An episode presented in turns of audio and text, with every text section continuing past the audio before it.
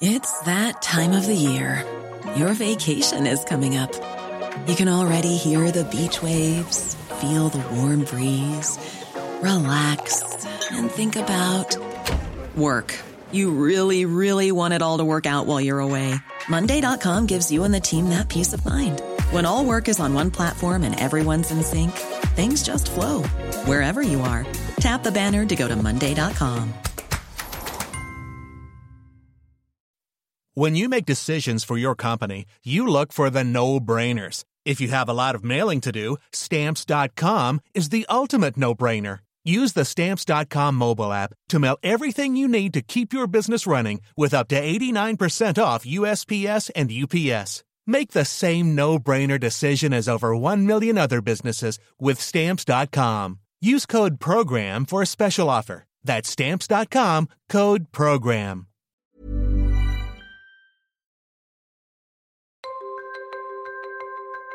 On the 24th of February, when Russia invaded our country, the world gave us 3 days. Some European countries who really believed in us, they said 1 month. Now it's almost 2 years. Now initiative in our hands. President Zelensky's just returned from another trip to the US, where he was hoping to rally support. He's insisting that the war in Ukraine hasn't reached a stalemate. But as the much-anticipated spring offensive slipped into summer and now autumn, not much seems to be changing on the ground. World leaders believe that it's a frozen conflict and that it's really arguable whether Ukraine can really win. Even the head of the Ukrainian military says that they've only gained about 10 miles during the counteroffensive.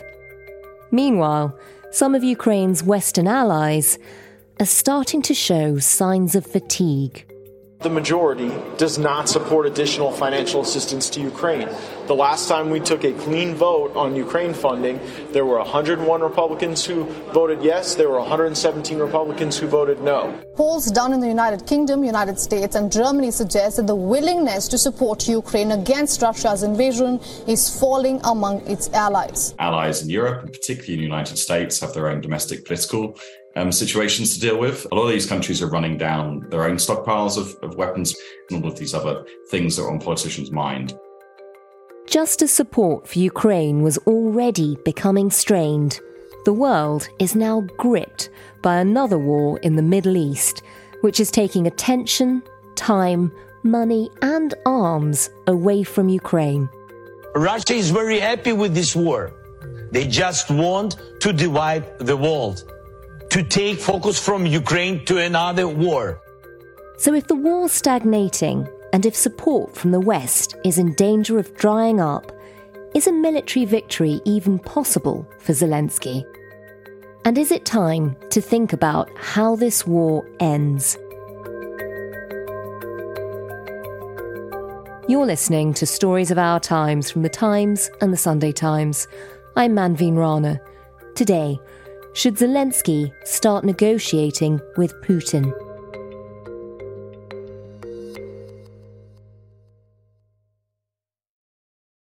I'm Mark Galeotti. I'm an honorary professor at University College London, and I'm also the author of Putin's Wars, From Chechnya to Ukraine. Now, Mark, you've become such a brilliant observer of what's happening in both Russia and Ukraine at the moment. Just tell us, as things stand, how is President Zelensky doing? And what about his return from Washington recently? I mean, how is he doing himself? Politically, he is still absolutely unchallengeable within Ukraine, and likewise within the West. He has still pretty much a status of a modern-day idol, with politicians continuing to queue up to get a photo opportunity with him. The official narrative that comes from the presidential administration in Kyiv is that he is still in indomitable mood.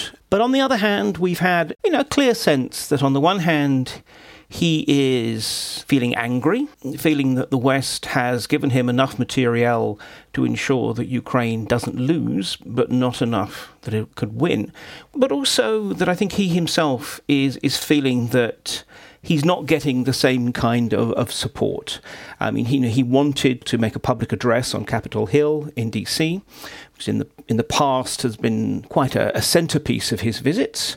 And his people wanted him also to be on Oprah, which, again, doesn't sound important, except that that's probably a much more important way of actually reaching out to ordinary American citizens and selling his side of it. So, I mean, on his return, I think it's clear that he's feeling pretty beleaguered.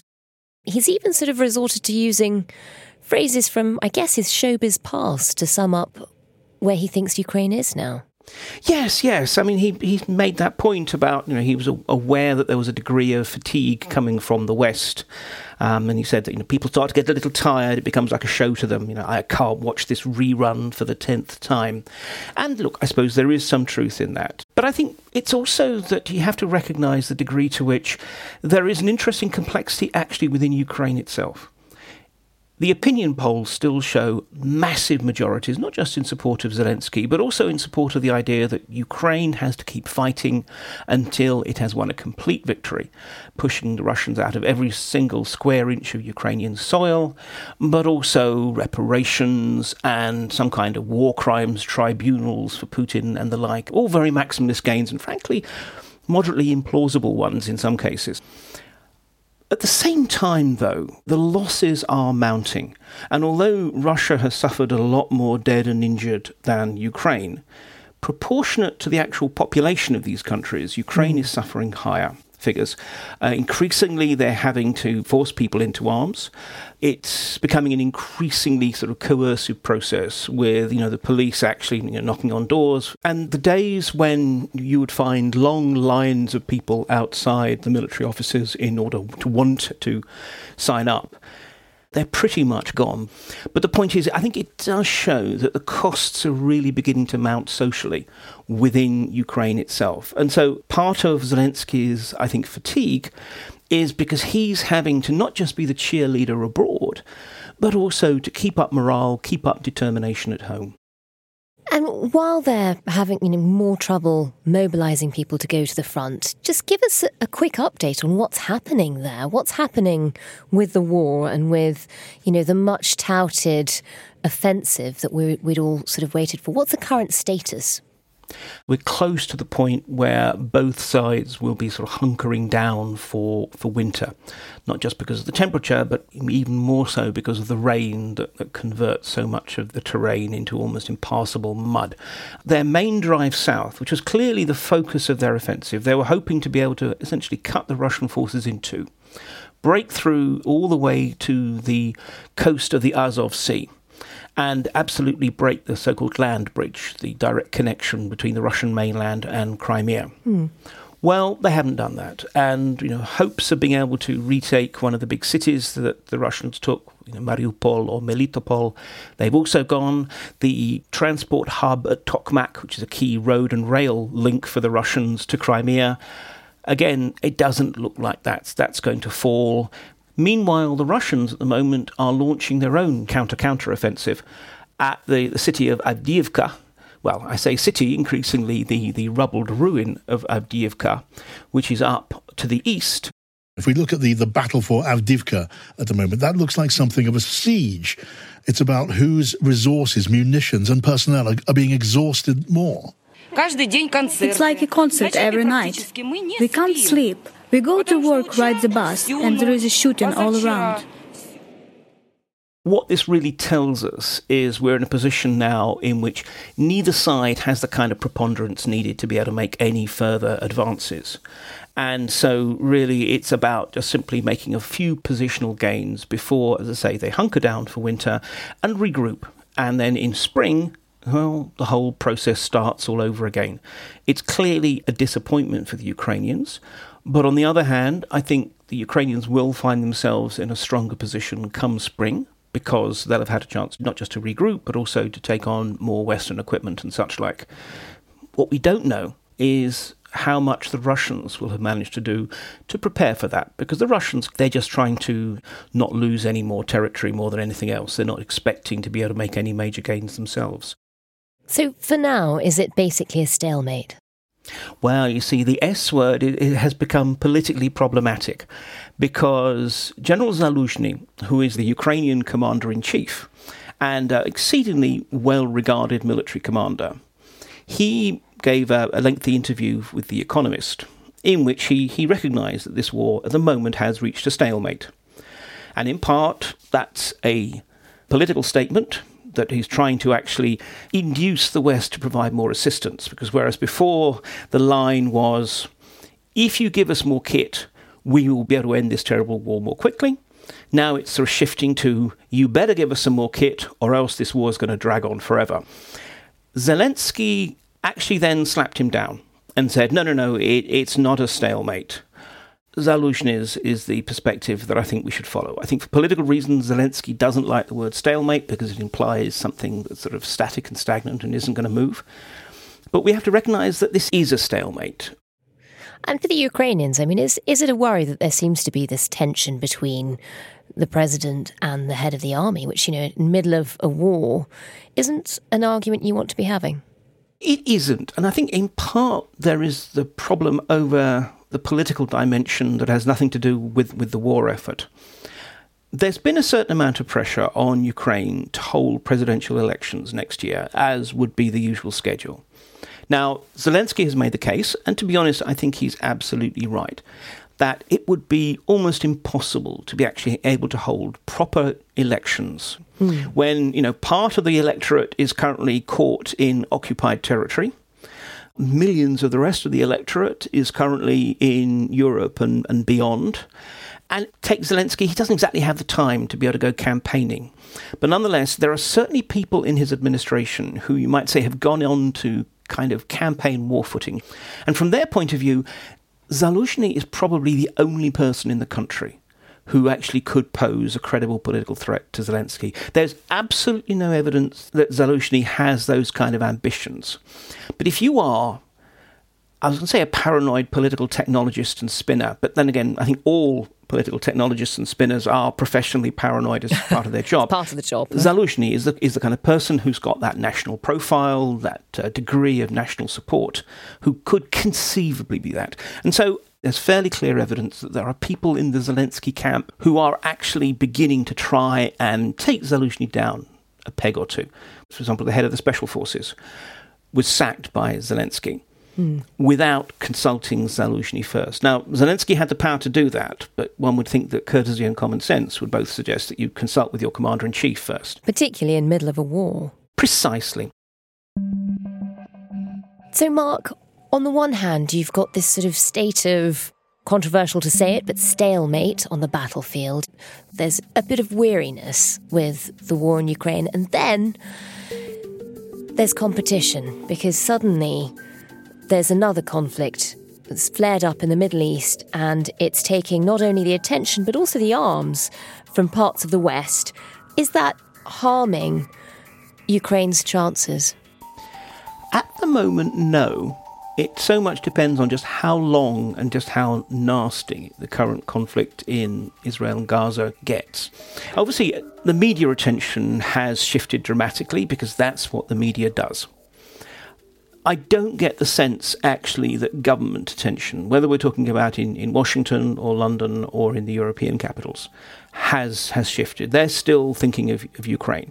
Now, inevitably, they are having to balance these two. Certainly, in the Ukrainian media, there has been considerable attention to the fact that a certain amount of ammunition has been provided by the Americans to the Israelis.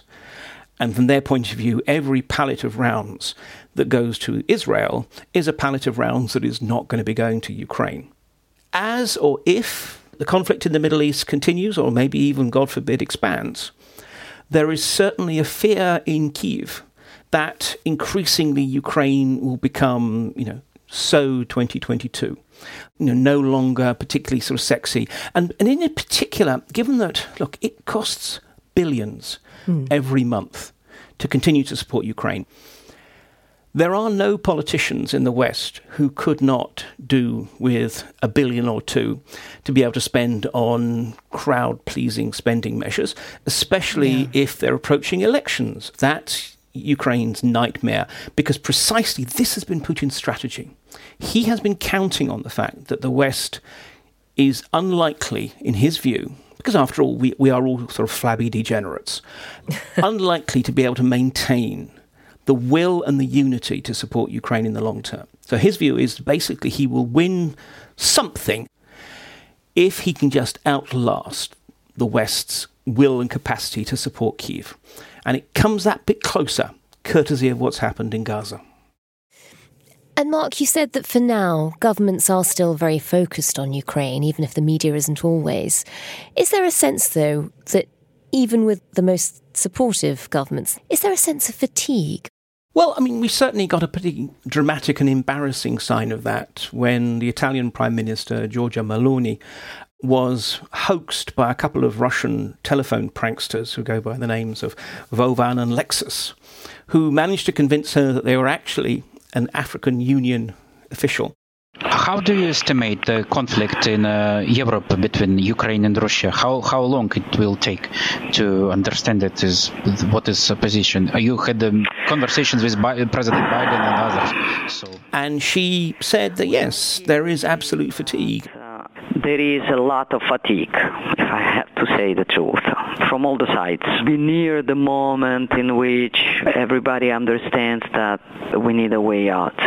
The problem is to find a way out which can be acceptable for both without destroying the international law. We can even see there's now stories out that the United States is beginning to try and put some pressure on Kyiv. And I don't think this is actually to negotiate, though that's what the headlines have been saying. I think it's more to try and prepare Kyiv for the point at which some kind of negotiation may be possible. Because at present, look, neither Moscow nor Kyiv are willing to negotiate. But when that happens, they want to try and ensure that Kyiv is going to be as realistic as possible and not be so inflexible over some of its demands. Coming up, what would it take to bring the two sides to the negotiating table? And is it all over for Ukraine if Donald Trump wins the next American election? That's in just a moment.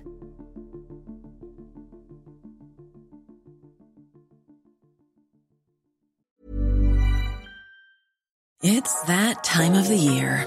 Your vacation is coming up. You can already hear the beach waves, feel the warm breeze, relax, and think about work.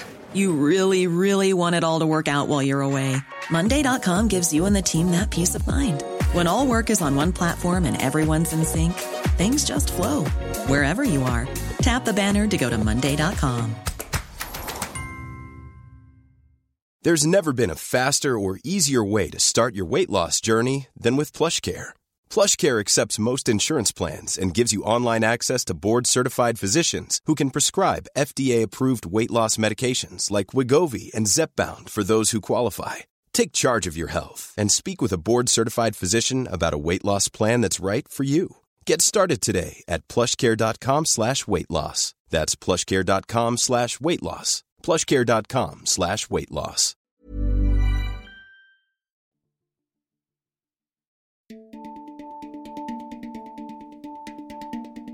So, Mark, American support is obviously vital for Ukraine, for their efforts in the war. There's also a sense of a deadline on this now, in that a lot of people think Donald Trump may win the next election, and there's a real sense that he would end the support for Ukraine the day after he did, if that happened. So there is a sense that there is a clock ticking. If that happened, if that scenario played out, would the rest of Europe be able to make up for America's absence in backing Ukraine? First of all, you're absolutely right about the clock ticking. And the interesting thing is the degree to which I'm talking to officials in the American administration who themselves feel that. And so basically they feel that they have to have either sort of concluded this war or at least ensured that Ukraine is pretty much unquestionably winning by the time that a potential Trump presidency happened. Because this is, on the one hand, a man who's never met an autocrat he doesn't like. Yeah. But on the other hand, you know, who is Donald Trump interested in supporting? He's interested in supporting Donald Trump. And he likes to be associated with what he thinks of as winners, not losers. So if Trump is elected, the point at which he walks into the White House, people can actually say the Ukrainians are winning, then he may be more inclined to continue to support them. When it comes to could Europe pick up the shortfall, the honest answer is no. It doesn't have the military kit. It doesn't have the productive capability to be able to make up for any kind of American withdrawal of support. And perhaps more importantly than that, I think it would give so many European countries the biggest and the best alibi ever. Many European countries which are, on the level of rhetoric, totally and absolutely committed to supporting Ukraine, but in practice regard this as a monstrous diversion of resources away from things they'd rather spend money on. And therefore, if America pulled out, I think what we'd see is a lot of countries actually saying, well, there's nothing we can do, so let's not try. What does winning look like for Ukraine now? How much do you think the Ukrainian people would be willing to give up? You know, where do you think they might be able to negotiate? This is actually one of the issues that is most discussed in various workshops and discussions I've had with government officials in the UK and elsewhere. What does victory look like? The plausible victory that a lot of people in the West are thinking about is exactly that Russia is forced to abandon most of its territories that it's occupied, with the possible exception of Crimea, and that there will be some reparations in return for some limited sanctions relief for Russia, and that Ukraine will be on track to certainly join NATO, possibly the European Union. It's close to, but not the same as the Ukrainian vision of victory. And I think a lot of what's going to be happening over the winter, when the shooting becomes less central, the diplomacy, at least between the West and Ukraine, increases. And there'll be attempts to try and persuade Zelensky that that is plausible. And Mark, just flipping this around, you know, if there is a negotiation at some point, Russia obviously has to be a part of it. What does victory look like for them now? I mean, when we come down to it, what is Putin most interested in? And the answer is Putin is interested in his own survival. And although Russia isn't doing that badly, its economy is surviving sanctions much more effectively than we thought. What it comes down to is how much pain is going to be visited on the Russian system. If Putin is faced in a position of either having to negotiate or risk losing Crimea, that might be something that brings him to the negotiating table. Because Crimea is the bit that really matters. Crimea, pretty much every Russian believes, is rightfully historically theirs. No Russian honestly cares about Donetsk or Luhansk or any of these other contested cities. Victory, from Putin's point of view, is something that he can tell to the Russian people is a triumph against the West. Because remember, from Putin's narrative these days, this is not a war with Ukraine. This is actually a conflict with the entire combined West. And it gives Putin a certain amount of negotiating room. Because if he can say, look, yes, we've withdrawn from the areas of the Donbas that were ours, but the point is we've given every ethnic Russian there the chance to come back to Russia. This was never about territory. This is always about people. I think it's a line that a lot of Russians will be perfectly happy to accept if at the same time they got Crimea and perhaps most importantly of all, sanctions beginning to be lifted. The sort of sanctions that you might say irk ordinary Russians. You know, the fact at the moment it's almost impossible for them to travel to the West because the airline routes are closed and you can't get visas and such like. Being able to actually get hold of the new iPhone. Things that you might say sound silly and trivial, but absolutely, from ordinary Russians' point of view, might make them more willing to accept what is really a negotiated defeat in Ukraine for Russia, but one that Putin will sell because he's saying, look, the entire NATO forces were arrayed against us and we have still kept Crimea. You know, we shouldn't underestimate how much spin you can do when you control all the official media. And Mark, because it is a day for hard questions. I'm going to ask you to take out your crystal ball. How do you think this ends? I mean, the first answer is sadly, slowly. I think we almost certainly will be talking about what's going to happen in the next year of the war, a year from now. But in the longer term, I think Ukraine is going to win this war, but at colossal cost. I'm not sure that Crimea will return to Ukraine. And although it likely will join NATO and the European Union as a result, the reconstruction will be a slow and painful process.